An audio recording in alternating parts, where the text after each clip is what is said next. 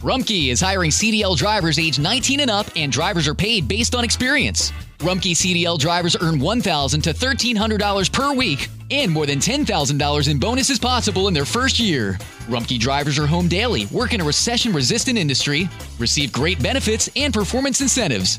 Start a lucrative career and apply now at rumkeycareers.com. Equal opportunity employer restrictions apply. Experience gorgeous, lasting, high quality hair color with Madison Reed. Find your perfect shade at madison reed.com and get 10% off plus free shipping on your first color kit. Use code RADIO10. Este es un mensaje del pastor John MacArthur, traducido y predicado en español para el mundo de habla hispana. Este es el punto más importante de mi año y el punto más importante de ministerio para mí. Soy un hombre que tengo órdenes para compartir con ustedes la palabra de Dios. Ese es un mandato divino y también tengo otra orden por parte de Rick de abrir la palabra de Dios en algo que he estado predicando durante las últimas cinco semanas o más y es la historia conocida del Hijo pródigo en Lucas 15. Espero que haya suficiente luz ahí que podamos abrirlo un poco para que pueda ver su Biblia. Simplemente quiero llevarlo a las Escrituras y va a tener que poder ver eso. Si podemos tener un poco más de luz en la casa, creo que realmente sería útil, creo, para todo el mundo. El texto que tenemos frente a nosotros, como tantos textos, es un texto muy conocido, sin embargo, hay tantos elementos no conocidos, y ese es el genio de nuestro Señor como Maestro. Cualquier persona que conoce esta historia conoce la historia que llamamos la historia del Hijo Pródigo. Quizás le parezca interesante saber que ha sido considerada por algunas personas como Carlos Dickens, la mejor historia corta jamás escrita. También por parte de Ralph Waldo Emerson, la mejor historia corta jamás escrita. Ahora eso lo hace pensar, ¿de qué me estoy perdiendo? ¿Hay algo ahí que no he visto? Y realmente lo hay. Para entrar a la historia un poco, simplemente quiero recordarle algunas de las resoluciones de Jonathan Edwards. La resolución número uno que Jonathan Edwards hizo fue, estoy determinado a hacer lo que creo que más glorifique a Dios. Resolución número cuatro. Estoy determinado a nunca hacer algo, sea en alma o cuerpo, menos o más, sino aquello que lleve a la gloria de Dios. Resolución número 23. Determino de manera frecuente a tomar alguna acción deliberada para la gloria de Dios, y si no hay o que es para la gloria de Dios, verla como una violación de la número cuatro. Número 27. Determino a que nunca de manera deliberada omitir algo que omita la gloria de Dios y de manera frecuente examinar mis omisiones. Yo creo que conocemos a Jonathan Edwards lo suficiente como para saber que estaba consumido con la gloria de Dios, y Edwards también entendió que el gozo de Dios está conectado con la gloria de Dios. Dios se regocija cuando Él es glorificado. Él valora de manera infinita, dice Edwards, su propia gloria y encuentra gozo infinito en esa gloria. Pensamientos sorprendentes. Edwards también entendió que el gozo de Dios es mayor cuando su gloria es mayor. Y en la historia humana, esto es en la obra de la salvación de pecadores. Dios se ha, escribe Edwards, se ha glorificado grandemente a sí mismo en la obra de la creación y la providencia. Todas sus obras lo alaban y su gloria brilla a partir de todas ellas. Pero así como algunas estrellas difieren de otras en gloria, así también la gloria de Dios brilla con mayor brillo en algunas de sus obras más que en otras. Y entre todas estas, la obra de la redención es como el sol en su fuerza. La gloria del autor es abundantemente más resplandeciente en esta obra de la redención. Y la gloria de Dios es mayor en la redención y por lo tanto el gozo de Dios es mayor en la redención. Además, Edwards dice, Cristo ha hecho cosas más grandes que crear al mundo. ¿Qué cosa más grande? Obtener a su novia y el gozo de casarse con ella. Edwards dice que el fin singular en la redención es su propia felicidad y gozo. Y podría añadir, entre más pecador ha sido el pecador, más gozoso está Dios en su salvación. Vivir su vida para la gloria de Dios y el gozo de Dios. Para vivir su vida, para la gloria de Dios y el gozo de Dios, usted debe estar involucrado en la obra de redención. En esto realmente consiste esta historia. Veámosla. Un poco de trasfondo. Versículo 35 del capítulo 14.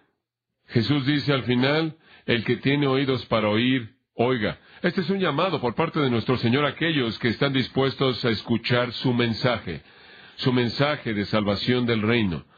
Y simplemente quien estaba escuchando, capítulo 15, versículo 1, se acercaban a Jesús todos los publicanos y pecadores para oírle.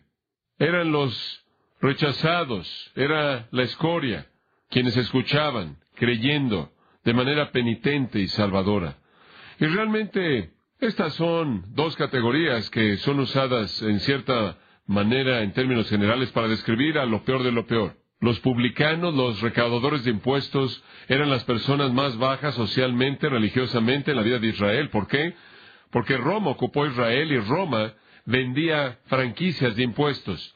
Judíos avaros, a quienes no les importaba en absoluto su propio pueblo, que no tenían pasiones religiosas en absoluto y de alguna manera podían beneficiarse de la ocupación pagana idolatra gentil, compraban esas franquicias de impuestos y le sacaban a la gente su dinero, tomando lo que Roma demandaba y todo lo demás se lo podían quedar. Se volvió una manera de ocupar una operación criminal. En cierta manera era la mafia israelita. Estaban rodeados por los mafiosos, personas que podían demandar el dinero de la gente para llenar sus propios depósitos, estaban expulsados de la sinagoga, estaban desasociados de la sociedad, eran expulsados de las familias, eran considerados personas que estaban fuera de los propósitos de Dios, eran los traidores de todos los traidores, odiados por el pueblo. Y después está el término pecadores, el cual simplemente reúne a todos los que iban junto con los publicanos, junto con los criminales más bajos y prostitutas que ocupaban el nivel más bajo de actividad inmoral en Israel. Este era el tipo de personas de quienes los rabinos decían que nadie se asocie con personas así, ni siquiera les acerquen la ley de Dios. Pero estos fueron los que vinieron a Jesús, eran los que oyeron y escucharon. Versículo 2 dice, Y los fariseos y los escribas murmuraban diciendo, Este a los pecadores recibe y con ellos come. Estos eran la élite autodesignada. Estos eran los líderes religiosos de Israel. Habían apilado su religión legalista por todas las sinagogas locales y entonces realmente tenían el oído de la gente. Estaban en toda ciudad, en toda villa, en todo lugar, a través de la sinagoga. Realmente eran dueños de la sinagoga y eso era lo que dominaba la vida de Israel. Eran los justos a sus propios ojos. Creían que usted se ganaba su derecho de entrar al reino de Dios al ser moral por fuera, al cumplir con todas las ceremonias que se demandaban de usted. Ellos eran vistos como los más puros y santos, demasiado puros y demasiado santos, como para contaminarse mediante cualquier asociación con pecadores. Y cuando vieron a Jesús asociándose con pecadores, llegaron a una sola conclusión. Él es satánico porque él se asocia con la gente de Satanás. Estas personas eran las personas que eran las personas autodesignadas, religiosas, santas, y menospreciaban a Jesús, y esta era una actitud maliciosa que tenían hacia Él, en la cual le asignaron a Él un lugar con Satanás y el reino de las tinieblas. Ellos dijeron, Él hace lo que hace por el poder de Satanás. Y esto prepara la escena. Jesús está haciendo la obra de Dios, la cual es la redención de pecadores. Eso es lo que glorifica a Dios. Eso es lo que le da gozo a Dios. Lo ven como la obra de Satanás. Así de lejos estaban de Dios. Usted no puede alejarse más de Dios de eso, y su respuesta a este antievangelismo de justicia personal era desenmascararlos como personas que estaban tan lejos de Dios, tan distantes de Dios, que no sabían nada de su gloria y nada de su gozo. Él explica lo que está haciendo en tres historias. La primera, versículos 3 al 7, es una historia acerca de un hombre que encuentra a su oveja perdida está en una pregunta retórica, no la voy a leer, pero el final de la historia está en el versículo 7, el hombre va, encuentra la oveja, se regocija con sus amigos porque la oveja tiene valor. Versículo 7, les digo, de la misma manera habrá más gozo en el cielo por un pecador que se arrepiente que por 99 justos que no necesitan arrepentimiento. El cielo se regocija por el arrepentimiento de un pecador. ¿No lo entendieron? Esta era la obra de Dios que le traía gozo a él. Él les cuenta una segunda historia acerca de una mujer que perdió una moneda, de nuevo eso tiene valor. Ella encuentra la moneda, llama a sus amigas, regocíjense conmigo, versículo 9, encontré la moneda, la aplicación versículo 10. De la misma manera os digo, hay gozo en la presencia de los ángeles de Dios por un pecador que se arrepiente. El punto es que ustedes están tan lejos de Dios que no lo entienden. El gozo de Dios se encuentra en la salvación de un pecador. Eso genera gozo en el cielo. Dios no está esperando porque diez mil pecadores comiencen la fiesta. Él no está esperando a mil o cien o diez. La celebración en el cielo se lleva a cabo por un pecador que se arrepiente. Este es el punto del capítulo entero, el gozo de Dios.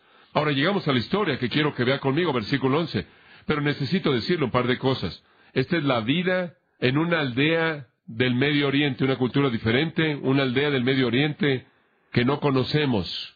Ninguna aldea del Medio Oriente tenía este tipo de música o algo cercano a esto, una vida muy diferente. Pero para que nosotros entendamos la historia tenemos que comenzar a pensar como ellos pensaban. Y de manera simple usted necesita simplemente una cosa y es esta. Ellos estaban dominados por un paradigma de vergüenza y honra. Todo se relacionaba a lo que era honorable y a lo que era vergonzoso. Ellos tenían un entendimiento casi subconsciente, muy, muy claro de la vergüenza y la honra. Esto era inmenso para ellos. Usted hacía lo que traía honra, usted nunca hacía lo que lo avergonzaba. Y por cierto, si ese era el caso, en la vida del Medio Oriente de una aldea como esta, era particularmente verdad entre los escribas y los fariseos. Los escribas, por cierto, eran los expertos textuales que informaban la religión de los fariseos. Y la vergüenza y la honra eran algo muy importante. Siempre es algo importante para los hipócritas. Y tiene que entender esto. La historia que Jesús cuenta es una historia ridícula, incomprensible, increíble, de una vergüenza interminable que nadie podía entender. Todo de lo que habla Jesús en esta historia va en contra de su manera de pensar intuitiva, en contra de la médula de su sociedad.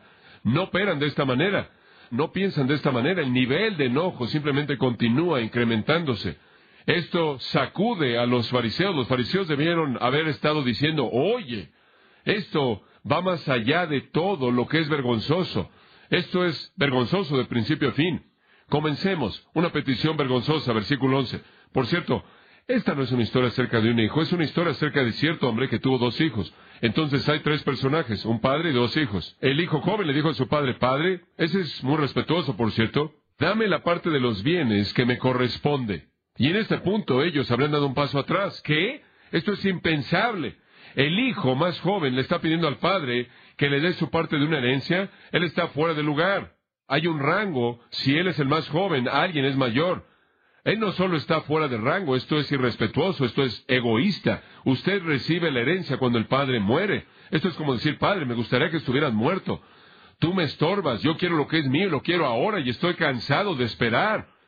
Él ve al padre como un impedimento, como una restricción, como un punto de estorbo de responsabilidad para rendirle cuentas. Él no quiere que el padre esté ahí, él no quiere la responsabilidad, él quiere libertad, independencia, él quiere su dinero y lo quiere ahora.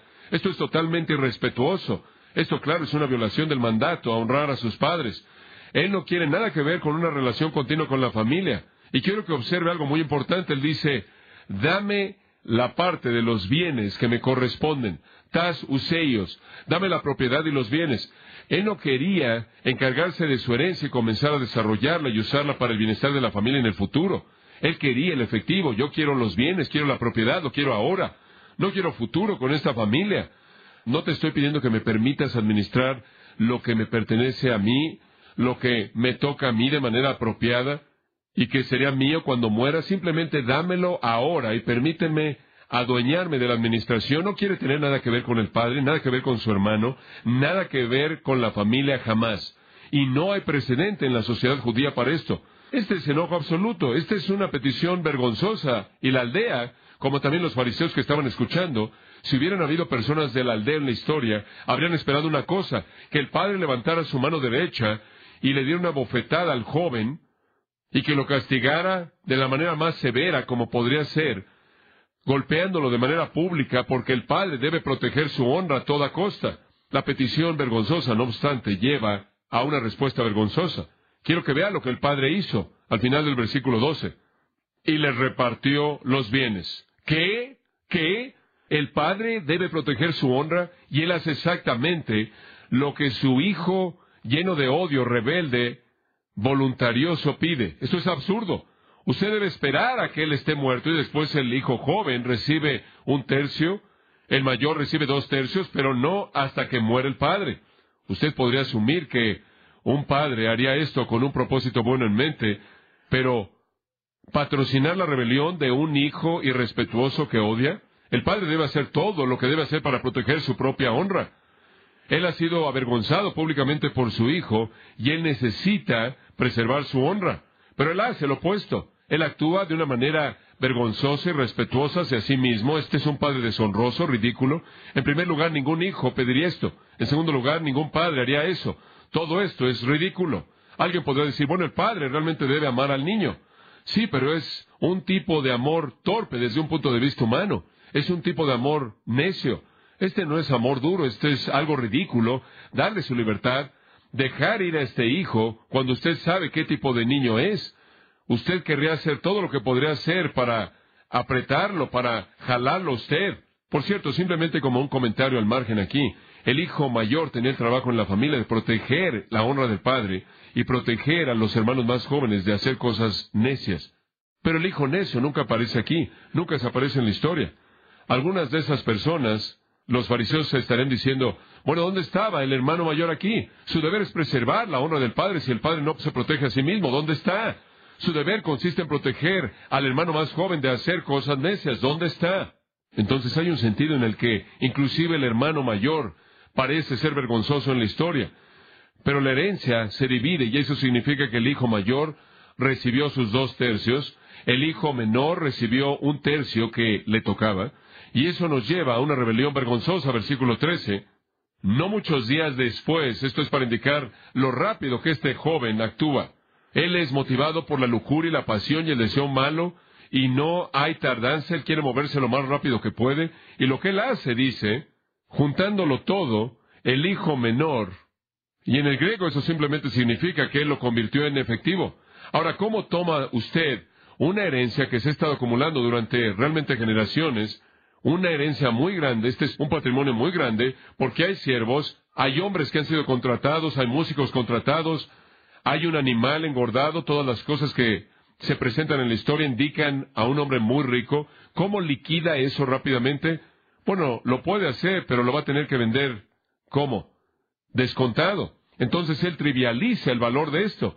Él quiere convertirlo en efectivo. Ahora, en la cultura judía, inclusive si usted lo compraba, no lo podía tomar hasta que el padre muriera. Entonces alguien tiene que estar dispuesto a comprar un futuro. La razón por la que compraban un futuro era porque lo compraban a un precio descontado. Entonces él tiene el efectivo y él le vende la propiedad a algún comprador que va a tomar esa propiedad cuando el padre muera. Esto es torpe, sacrificar su futuro en el altar de lo inmediato. Él se va en un viaje a un país distante. Este era el punto entero. Aléjate lo más que puedas del hogar, lo más que puedas de la rendición de cuentas, lo más que puedas de las restricciones, lo más que puedas del escrutinio de cualquier persona. Sal ahí en donde puedas vivir, donde tú quieras vivir. Sal ahí para que puedas vivir exactamente como quieres vivir y que a nadie le importe cómo vas a vivir. Por cierto, va a haber un funeral. Una familia tendría un funeral. Esa es la razón por la que más tarde en la historia el padre dice, versículo 24, este hijo mío estaba muerto. Él estaba muerto para la familia. Una rebelión vergonzosa. Él desperdició su patrimonio viviendo de manera disipada, motivado por la lujuria, el pecado, el deseo maligno, simplemente lo desperdicia, lo desperdicia de manera total. Ahí es de donde viene la palabra pródigo. Es un término que significa desperdiciar.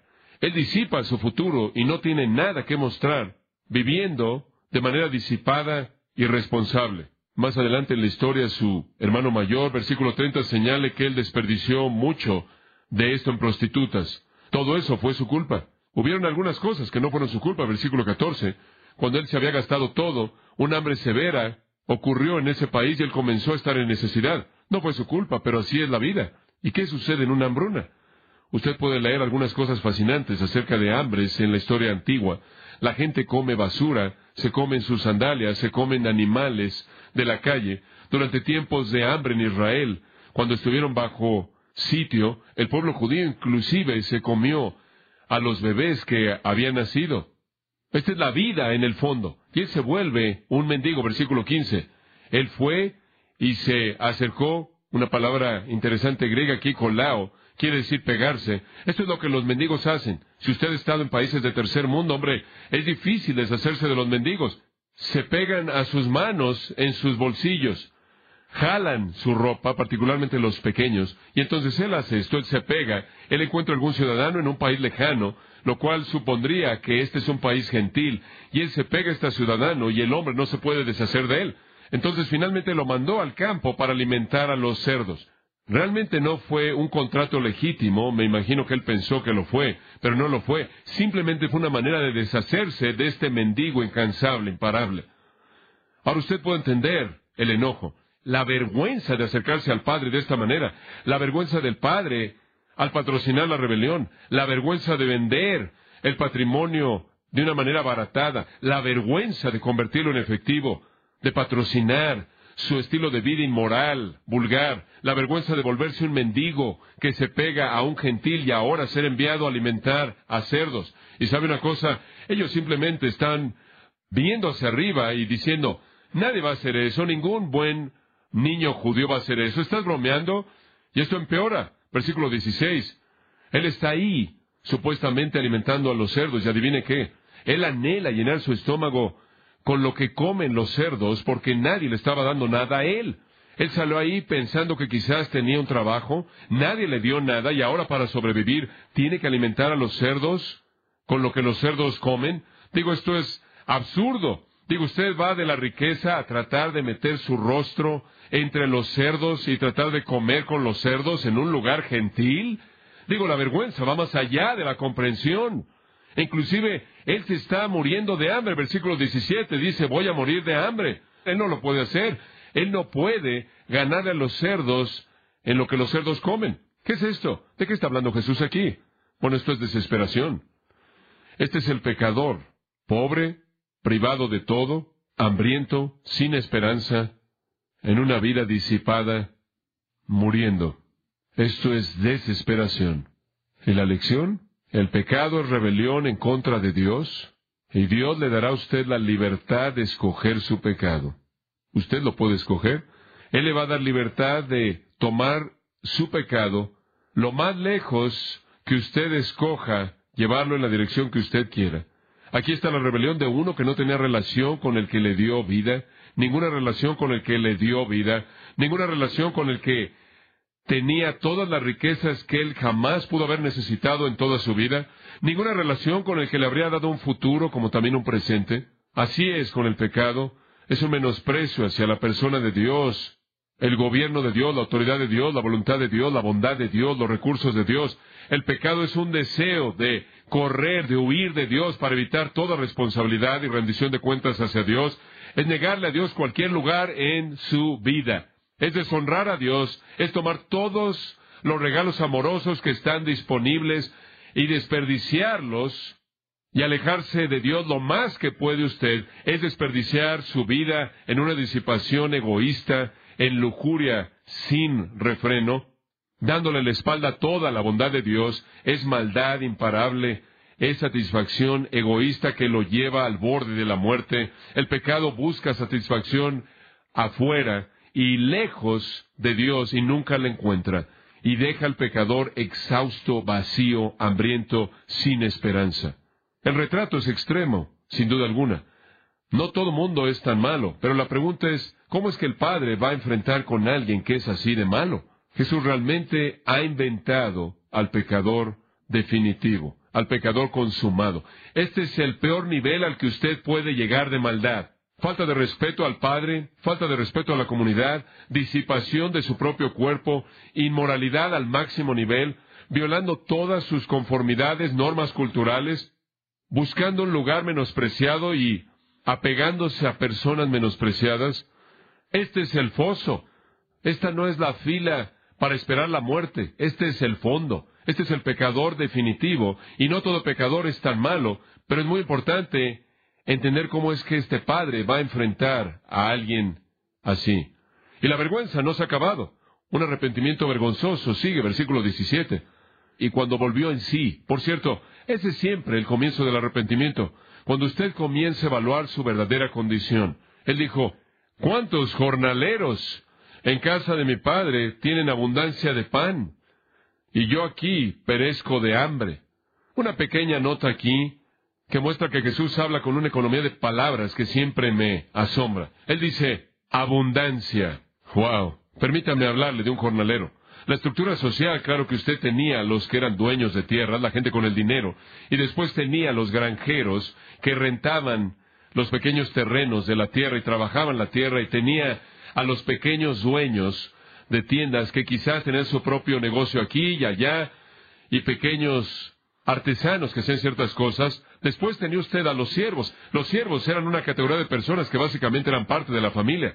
Eran contratados, usted les proveía casa, los alimentaba y servían y realmente eran parte de la familia. Después tiene usted los que son llamados aquí los mixtos, jornaleros, hombres contratados. Eran los que trabajaban por día. Estaban ahí, simplemente estaban ahí esperando que alguien los contratara, como la parábola en donde Jesús, usted sabe, habla del hombre que tenía una cosecha y fue a la ciudad buscando personas a las seis de la mañana y a las nueve de la mañana y a las doce y después a las tres tratando de encontrar a personas que pudieran venir y trabajar durante el día. Allá atrás en Levítico dice que cuando usted contrata a un jornalero, le tiene que pagar al final del día. No puede retener su sueldo a lo largo de la noche porque él dice, él espera eso. Él tiene que alimentar a su familia. Él trabaja un día a la vez. Estas son personas que están en el nivel bajo de la escala. La mayoría de ellos hacían trabajos muy sencillos, aunque algunos de ellos eran artesanos de cierto nivel. Pero hay algo acerca del Padre aquí que es realmente interesante. Él dice, ¿cuántos jornaleros en casa de mi Padre tienen abundancia de pan? ¿Y sabe lo que eso le dice usted acerca de este hombre? Porque los jornaleros apenas tenían lo suficiente para vivir al día. Estaban un poco arriba de los que no tenían nada. Y él está diciendo, mi padre les da a la gente que están en el nivel más bajo de la jerarquía económica más de lo que necesitan. ¿Qué le dice eso acerca del Padre? Que Él es misericordioso, que Él es generoso, que Él es bueno. Y ahí es donde Él comienza a reconocer, a darse cuenta de la bondad de su Padre. Él es bueno, Él da más de lo que es suficiente y estoy aquí yo muriendo de hambre. Y Él comienza a confiar en la bondad de su Padre y confiar en la misericordia y compasión y amor de su Padre, de lo cual Él se burló una vez, pero ahora Él recuerda que era característico de su Padre. Versículo 18, me levantaré, iré a mi Padre y le diré, voy a confiar en la misericordia de mi Padre, Voy a confiar en la bondad y compasión de mi Padre, evidenciado en la manera en la que Él trata a las personas más bajas, y puedo regresar y esperar que de alguna manera Él me reciba. Yo sé que esta es la naturaleza de mi Padre, y le diré, Padre, he pecado contra el cielo y contra ti, ya no soy digno de ser llamado tu hijo, simplemente hazme como uno de tus jornaleros. ¡Wow! Esto es penoso. Él no solo va a ir a su Padre y va a enfrentar a su Padre, y la manera en la que él ha tratado a su padre en el pasado, él va a enfrentar a su hermano mayor, él tiene que enfrentar a la aldea, a la villa. El padre ha sido avergonzado, pero también el hijo, y él va a ser objeto de la burla y el ridículo y el menosprecio de la aldea, porque se demandaba que él diera esto. Eso era parte del castigo cultural para este tipo de conducta. El sostener en alto la honra del padre y de la aldea, de la villa. No solo eso, él está esperando años de trabajo duro. ¿Cómo es que usted va a volverse a ganar un tercio de este patrimonio enorme como un jornalero? Recibiendo una paga tan baja va a demandar años y años y años y años, y solo después de que todo haya sido recuperado, la restitución está completa y entonces habrá esperanza de reconciliación. Él sabe que sus pecados son grandes, versículo 18. He pecado, literalmente en el griego, en el cielo. Es otra manera de decir lo que el Antiguo Testamento dice. Mis pecados están tan altos como el cielo. Aquí no se retiene nada, él sabe lo que él se ha convertido, él no pide privilegios en su mente, no hay derechos, él ha perdido todo, él no puede pedir nada, él no pide estar en la casa del Padre, él no pide ser un miembro de la familia, él no pide ser un siervo en la casa del Padre en absoluto. How did we become Central Ohio's most trusted team of orthopedic experts? We focus on what matters most our patients. At Orthopedic One, we know we're only at our best when we're helping you get better. And every day, your commitment to overcoming pain and injury inspires and moves us. That's why we bring our best every day to earn your trust. Find a physician near you at orthopedic1.com. Lo único que quiere es que el Padre tenga la suficiente misericordia como para que le permita a él trabajar como un jornalero, pagándole el sueldo mínimo por tantos años como sea necesario para poder recuperar todo lo que él perdió con la esperanza de que pueda haber una reconciliación. Él ahora ve cuando ha agotado sus alternativas y lo único que tenía era la muerte. Él va a pagar cualquier precio por la vida que su padre posee. Él va a recibir el castigo, él va a recibir la humillación, él va a enfrentar el trabajo duro. ¡Qué retrato! Aquí hay un pecador en arrepentimiento verdadero. Él ha llegado al punto de desesperación que reconoce que este es el camino de la muerte. Él quiere reconciliación. Él está dispuesto a confesar que sus pecados son tan altos como los cielos. Él sabe que no tiene derechos ni privilegios, ni puede demandar nada. Él quiere reconciliación a costa de lo que sea inclusive una vida de trabajo duro. Hombre, ese es el verdadero tipo de arrepentimiento. ¡Qué retrato! ¡Qué retrato! En este punto los fariseos y los escribas están diciéndose a sí mismos, bueno, eso es exactamente lo que el niño debe hacer. Esto es lo primero que tiene algo de sentido. Esto es lo que debe hacer. Y lo hizo, versículo 20, se levantó, vino a su padre, caminó en su ropa sucia por estar con los cerdos, oliendo a cerdo, y fue de regreso a la villa. Ahora, ¿qué podremos esperar que el padre hiciera cuando llegara ahí? Bueno, los fariseos sabrían exactamente lo que el padre haría. Finalmente este padre tiene la oportunidad de restaurar su honra, levantarla en alto y hacer lo que él debería hacer, hacer lo que es correcto y justo y honorable, lo que el padre debe hacer, es estar allí en su propiedad y cuando alguien dice, tu hijo ha llegado a la ciudad, el padre dice, lo voy a ver en cuatro días, que se siente ahí en su ropa sucia, apestosa, y que sea objeto de la burla, de la villa, apilada sobre él como disciplina. Y después de cuatro días lo voy a ver. El padre esperaría que él viniera, se postrara, besara los pies del Padre y recibiera el castigo del Padre, quizás inclusive que fuera azotado y después que se preparara para trabajar durante décadas. Y si él pudiera aguantar durante décadas y décadas y décadas, entonces quizás reconciliación. Pero la reconciliación viene únicamente debido a la restitución. Así decían los rabinos. No hay reconciliación sin restitución. Pero si usted cree que ha habido ahora conducta vergonzosa, aquí está la conducta más vergonzosa de todas. Versículo 20. Una reconciliación vergonzosa. Y cuando aún estaba lejos, todavía estaba fuera de la villa. Quizás había una puerta, quizás había una especie de lugar definido en donde estaban los primeros edificios. Todavía estaba lejos. Lo vio su padre. Ahora estamos bien hasta aquí y ahora todo esto se vuelve ridículo y fue movido a misericordia, y corrió, y se echó sobre su cuello, y le besó. Oye, ¿estás bromeando? ¿Qué necio es este padre? Su padre es más necio que su hijo. Hay tanto aquí. Todavía está lejos. Eso debe significar que el padre está viendo. Supongo que podemos suponer que esto era algo regular para él. Buscar a ese hijo. ¿Lo vio? El Padre era el buscador. Fue movido a misericordia. Y esos fariseos están diciendo, tan débil es este hombre.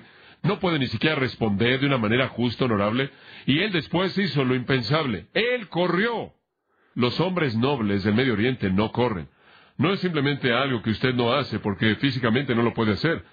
Hay una colección entera de literatura, de literatura judía escrita acerca del hecho que usted no corre si usted es un hombre. Usaban túnicas que llegaban hasta el suelo, y eso era para que sus piernas no fueran vistas. Era una vergüenza mostrar sus piernas, y claro que ese es el caso todavía para algunas personas. Cuando usted llega a cierta edad, usted mantiene esas cosas cubiertas, y probablemente es una buena idea. Pero el meollo en esa cultura es que si usted corría tenía que jalarlo y mostrar sus piernas era algo vergonzoso. De hecho, la literatura dice que inclusive cuando un sacerdote, cuando él está ofreciendo sacrificio, no puede levantar su túnica del suelo para evitar que se manche de sangre. Hubo un rabino quien condenó a un hombre por levantar su túnica por encima de sus rodillas mientras que estaba caminando en medio de las espinas para evitar que se atorara. Usted simplemente no corría, usted no corría en primer lugar porque no era algo digno, usted no corría porque se mueve de una manera apropiada, honorable. Y usted no corría porque sería una vergüenza si alguien viera la parte de abajo de su cuerpo. Y si usted lo jalaba lo suficiente y corría con suficiente fuerza, podían ver más que sus piernas.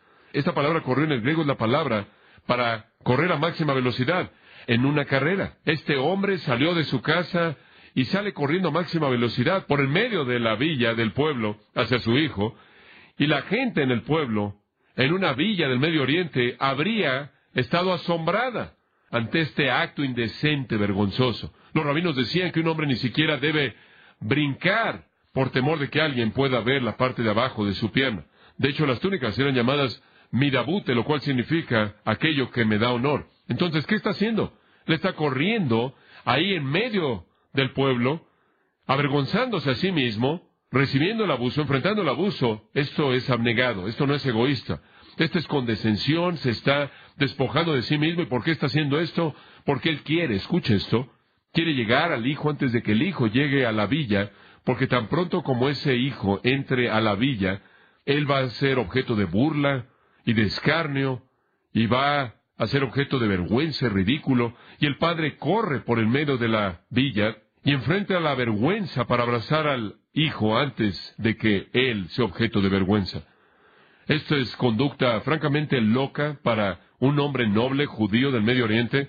Él lo abrazó, abraza al rebelde que huele a cerdo y lo besa. En el griego lo besó repetidamente. Es costumbre besarlo por toda la cabeza, simplemente lo besó por toda la cabeza. Reconciliación total, reconciliación plena.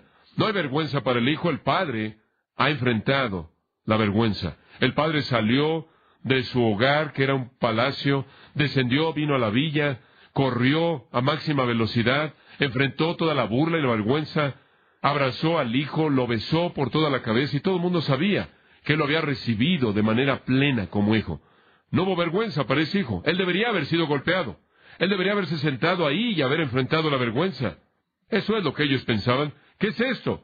Le voy a decir lo que es, en una palabra, gracia y ellos no lo entendieron, es gracia, y ellos no entendían la gracia. Él la recibió porque en el versículo 21 el hijo le dijo, Padre, he pecado contra el cielo y a tus ojos ya no soy digno de ser llamado tu hijo, y él se detuvo. ¿Qué es lo que dejó fuera de su discurso? Regresa al versículo 19. ¿Cuál es su última línea en el versículo 19? Hazme como uno de tus jornaleros. Pero no dice eso. Él planeaba decirlo, pero no lo dice porque no necesita decirlo, porque no tiene que volverse a ganar el amor del Padre. Él no necesita ganarse la reconciliación, Él recibe gracia. Él deja fuera la parte del jornalero. Eso habrá sido un insulto a la compasión de su Padre, un insulto al amor de su Padre, un insulto a la gracia. Él simplemente se arrepiente, se encomienda a la misericordia de su Padre, y eso es todo lo que un pecador necesita hacer. Y esto, claro, es lo que hizo enojar a los fariseos todo el tiempo. Jesús recibiendo con gracia a los pecadores, Jesús abrazando a los pecadores, besándolos por toda la cabeza y reconciliándose con ellos. Este joven recibe reconciliación, restauración, perdón, el estatus de ser hijo, y todo lo que hace es confiar en su Padre y arrepentirse de su pecado. Él no tiene plan para restituir. No hay obras. Esto es gracia. El regalo de un Padre amoroso, misericordioso y compasivo. Entonces, ¿qué aprendemos del Padre? El Padre realmente es Dios en Cristo, descendiendo del cielo al polvo de nuestros pueblos para buscar y salvar al pecador perdido que viene a Él. Dios inicia, Él es el buscador. Él ve al pecador antes de que el pecador lo ve a Él. Él encuentra al pecador antes de que el pecador lo encuentre a Él. Y Él corre lo más rápido que puede y enfrenta la vergüenza, su amor es abundante, su gracia pura es ilimitada. Y aquí vemos el punto. Dios encuentra su gozo en la salvación de un pecador perdido, a quien Él corre por abrazar, para besarlo y restaurarlo. Tenemos muchas perspectivas de Dios. Esta normalmente no es una de ellas. No estamos acostumbrados a ver a Dios tan dispuesto, buscando ser tan generoso, tan efusivo, tan amoroso para con el peor pecador. El Hijo lo recibió, lo recibió. Él fue reconciliado. Una reconciliación vergonzosa, no obstante, en la mente de los fariseos, vergonzosa. Un padre simplemente está violando la justicia, el honor, lo que es justo. Y claro, los judíos nunca han entendido la condescensión, el sufrimiento de Dios por el amor de los pecadores. Bueno, una reconciliación vergonzosa es seguida por un gozo vergonzoso. Observa el versículo 22. Esto realmente es algo. El padre le dijo a sus esclavos, rápido. Me encanta. Taco en el griego, rápidamente la salvación es algo instantáneo, ¿no es cierto? No es un largo proceso de restauración por obras y una ceremonia. Es algo instantáneo. Rápidamente, en este momento, todos los privilegios. Denle la mejor túnica. En una familia rica como esta, habría habido una túnica, por cierto, la túnica del Padre, y era usada para el máximo nivel de ocasiones de gran grandeza e importancia. Consigan la túnica, consigan la mejor túnica. Esta habría sido una túnica hermosa, bordada, la mejor que tenía la familia, usada por el Padre, una especie de herencia. Consigan esa túnica, él dice rápidamente, que no pase tiempo y vístanlo con ella. Él no le dice a este joven ahora, ve y límpiate. Lo trata como si fuera un príncipe, lo trata como si fuera un rey, llama a todos los siervos y les dice, cuiden de él, límpienlo, vístanlo. Él simplemente va a quedarse de pie mientras que ustedes le hacen esto. Él simplemente lo va a hacer objeto de su generosidad. Vístanlo de la túnica. ¿Qué es eso? Es la túnica de dignidad. Él compartía la dignidad plena del Padre, la majestad plena del Padre. Coloquen un anillo en su dedo. Los anillos no simplemente eran para que se vieran bien, eran usados para colocar un sello en la cera suave, colocando el símbolo de la familia en documentos oficiales. Esta es autoridad, actuar en nombre del Padre. Él puede firmar la voluntad del Padre en cualquier documento. Es como recibir las llaves del reino. Pónganle calzado. Los esclavos y los jornaleros y los pobres no usaban calzado. El calzado era para las personas que tenían responsabilidad. Denle dignidad, denle autoridad, denle responsabilidad. Él tiene mi dignidad, él tiene mi autoridad y él comparte mi responsabilidad. Esto señala que él está en un estatus de hijo total. Hombre, cómo la gracia triunfa sobre el pecado, cómo la gracia triunfa sobre el pecado. Él nos da gracia cuando venimos con la dignidad plena de Dios conforme somos vestidos con su propia justicia. La autoridad plena de Dios para actuar en representación de Él, coherente con su revelación y responsabilidad para cumplir con su obra, en su nombre, en el poder de su Espíritu. Y una vez que el Hijo había recibido todas estas cosas de manera abundante, el versículo 23 dice, y traigan el becerro gordo. La gente rica tenía un becerro que guardaban normalmente para el matrimonio del hijo mayor pero usted lo usaba para la mejor ocasión y la más grande. Mátenlo. Eso habría sido una operación en sí misma, habría tomado algo de tiempo, y por cierto, no lo fileteaban, lo colocaban en una espada enorme, he estado en algunas cosas como esas, y así es como lo hacen, lo cortaban en pedazos, y todo lo demás lo cocinaban en sus hornos, en sus hornos de pan. Maten al becerro engordado, y comámoslo, y regocijémonos. Vamos a tener una fiesta. Ahora regresa al versículo 7. Hay más gozo en el cielo por un pecador que se arrepiente que por 99 personas justas que no necesitan arrepentimiento. Versículo 10. Gozo en la presencia de los ángeles de Dios por un pecador que se arrepiente. Esto es lo que hay en esta historia. La celebración comienza. Ahora simplemente quiero señalar una cosa. No tenemos tiempo para desarrollarlo todo, pero la celebración es dirigida al Padre. No está dirigida al Hijo. El Hijo recibió la túnica y el anillo y el calzado. Pero la fiesta es una fiesta en honor de un Padre tan lleno de gracia. Comamos todos. Ahora un becerro podía alimentar desde cien a doscientas personas. No comían mucha carne, no comían carne diariamente, la carne era para ocasiones especiales, y esto podría ser para alimentar a cien a doscientas personas para disfrutar de esto. Lo van a hacer, versículo 24, porque este hijo mío estaba muerto. Podremos hablar de eso. Dios sabe quiénes son sus hijos, y en su providencia y soberanía maravillosas, Él tiene sus tiempos en los que los resucita de la muerte a la vida. Este hijo mío estaba muerto, ya ha vuelto a vivir. Él estaba perdido, ya ha sido hallado, y comenzaron a regocijarse. Comenzaron porque la fiesta nunca terminará. La celebración por la redención de todo pecador continuará para siempre. Y el objeto de la celebración será Dios. Dios, Dios, Dios, el Dios Salvador. Bueno, esto es otra cosa que causa enojo a los fariseos y saduceos que están escuchando.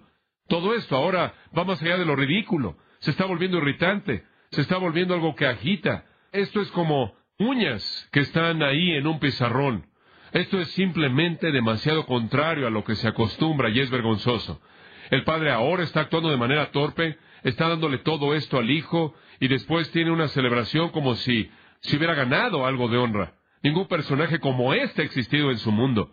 No había ningún hijo así, no había ningún padre que haría esto, no habían hijos como estos y padres como estos, y aquí los está desenmascarando. Ellos no conocían a Dios. Bueno, llegamos a una conclusión sorprendente, una reacción vergonzosa. Versículo 25. Vamos a cubrir esto en tan solo unos cuantos minutos. Su hijo mayor estaba en el campo y cuando llegó y se acercó a la casa, por cierto, ¿no pensaría usted que el hijo mayor supuestamente debería planear todas estas celebraciones grandes? Era su responsabilidad. Su padre nunca ni siquiera le consultó, no le contó nada, no le mandó un mensajero. ¿Por qué? Porque él sabía que no tenía relación tampoco con él. Él también lo debe a su padre. Él estaba también distanciado de su padre. Él simplemente estuvo ahí, se quedó en la casa, pero no tenía relación alguna con su padre. Y esa es la razón por la que él no defendió la honra de su padre al principio, y él no trató de proteger a su hermano de hacer algo tan torpe como lo que quería hacer. Este hombre no tuvo ninguna función en nada, porque aunque él estaba en la casa, él no tenía relación con el padre. El padre sabía que no se preocupaba por su hermano, y él sabía que no se interesaba en su propio gozo. Y entonces no fue parte de esto. Él no estaba trabajando, él simplemente se estaba asegurando de que la gente trabajara. Su padre lo dejó ahí hasta que llegara a casa en el tiempo normal al final del día. Ya para cuando la fiesta había comenzado, él llegó, se acercó a la casa, oyó música y baile, le habló a uno de los siervos, de hecho paidió niños. Estos eran niños de la villa que estaban afuera, ustedes saben, la gente joven que estaba ahí mientras que los adultos estaban allí en la fiesta. Él se acerca a uno de los niños jóvenes, él comienza a preguntarle qué podrían ser estas cosas. Él está totalmente en la oscuridad. Él no entiende. Él no tiene parte en toda esta escena redentora. Y este niño en el versículo 27 dice, tu hermano ha venido. Tu padre ha matado al becerro engordado por haberle recibido bueno y sano. Esa pequeña frase, bueno y sano, entero, de hecho está conectado con shalom. Lo ha recibido shalom. Él está en paz con su padre. Reconciliación total. Ahora usted podrá pensar, wow, y él va a celebrar. Oh, no. Versículo 28. Entonces se enojó. Hmm, adivine qué. Los fariseos y los escribas acaban de aparecer en la historia. Este hombre son ellos. Este es ellos. Acaban de aparecer en la historia. Estaban enojados porque Dios en Cristo estaba abrazando a pecadores. Esto era lo que les molestaba. Y están en la historia.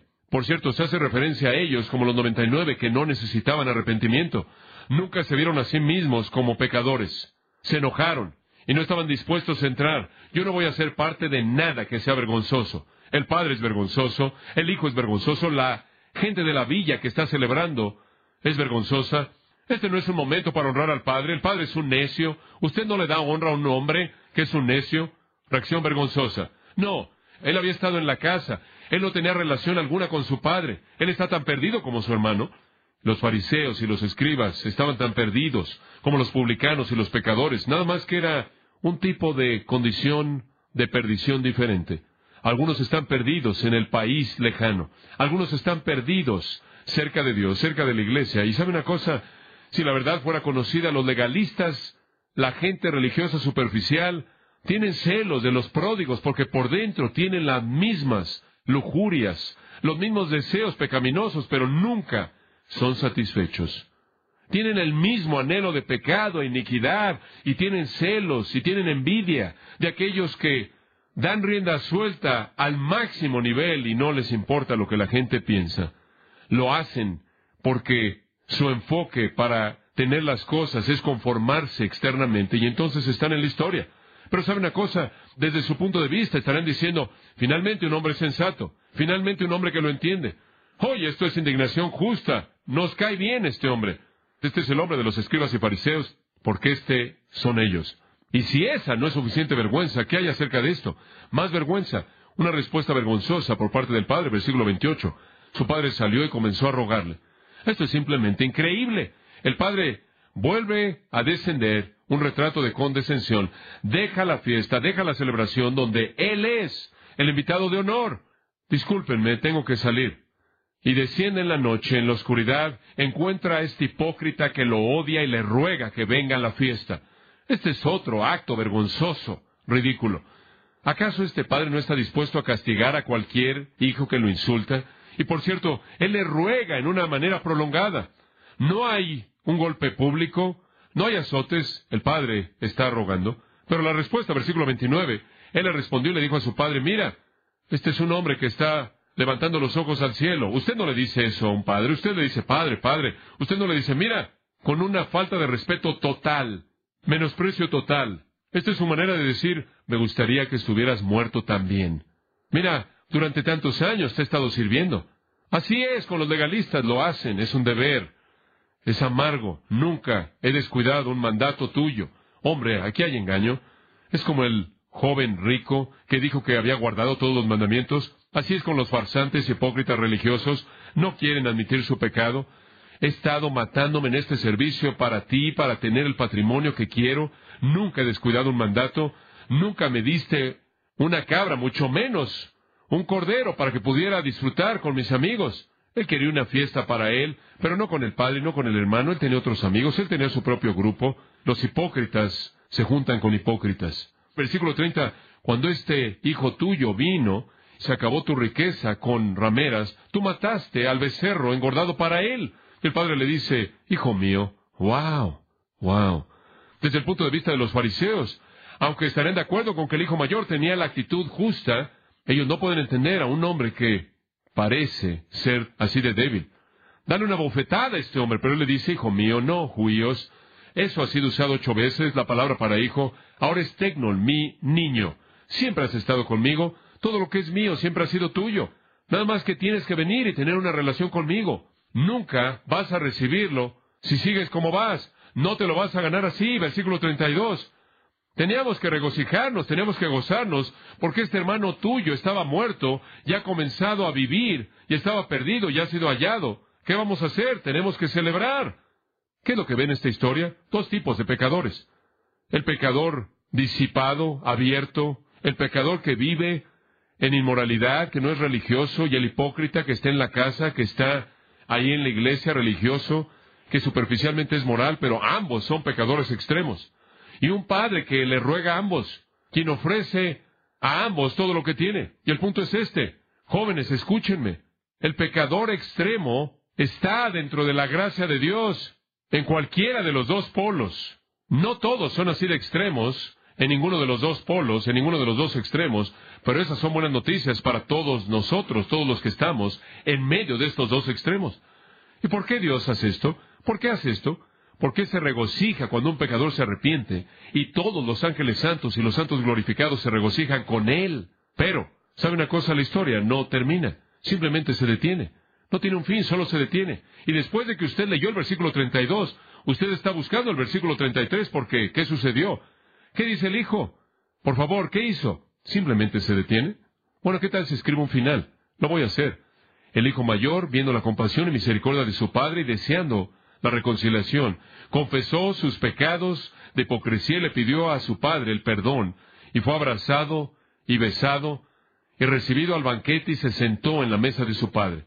Me gusta ese final, me gusta ese final, pero no puedo escribir el final. El final ya ha sido escrito. Es correcto. Este es el final. Al oír esto, los hijos mayores, enojados contra su padre, tomaron un pedazo de madera y golpearon a su padre hasta matarlo. Ese es el final. Serían tan solo unos pocos meses antes de que los fariseos lo mataran, a clavarlo en la madera. Y se felicitarían a sí mismos, porque lo que habían hecho era un acto de honor que protegió a su pueblo, a su nación y su religión, de uno que vino a avergonzarlos. En el lenguaje de la parábola, el hijo estaba golpeando al padre con golpes que lo estaban matando, diciéndole, Tú eres malo, tú eres vergonzoso, tú eres malo. Alguien necesita terminar la vergüenza y traer honra a esta familia, y yo lo haré al quitarle a esta familia un padre tan vergonzoso. Y él dice que lo golpea hasta matarlo. Así terminó la historia. Y la ironía final es que el padre que debería haber golpeado al hijo es golpeado hasta morir por el hijo impío en el acto más grande de maldad jamás conocido. Y ellos pensaban que eran justos, y no entendían el amor, la misericordia y la gracia. Sin embargo, Dios, el Padre, Salvador, lleno de gracia, en Cristo, usa ese homicidio como el medio mediante el cual Él compra nuestra salvación. Todo termina en la cruz, en donde Él, en Cristo, soportó muerte, menospreciando el oprobio, la vergüenza por nosotros. Él recibió la vergüenza para que usted pudiera estar en la celebración que le trae gozo. Oremos. Hemos cubierto mucho hoy, Padre, en esta sesión. Te damos gracias por la riqueza de esta enseñanza que dio nuestro Señor preciado. Ayúdanos a ser cautivado en nuestros corazones por sus maravillas, para aquellos que no conocen a Cristo, para aquellos que no conocen a Dios en Cristo, para aquellos pecadores en el país distante que están al final de sus recursos, para aquellos hipócritas en la iglesia, en los polos extremos, que haya un entendimiento de que la gracia espera. Ningún pecado es demasiado malo. Ninguna hipocresía está tan determinada como para ser abandonada, y la gracia puede ser recibida. Lleva a cabo tu obra en todo corazón, oramos. Haznos estar agradecidos por un Padre así, en el nombre de Cristo. Amén. Para más información sobre los mensajes y libros del pastor John MacArthur y de los derechos legales de los mismos, puede acceder a la página en gracia.org.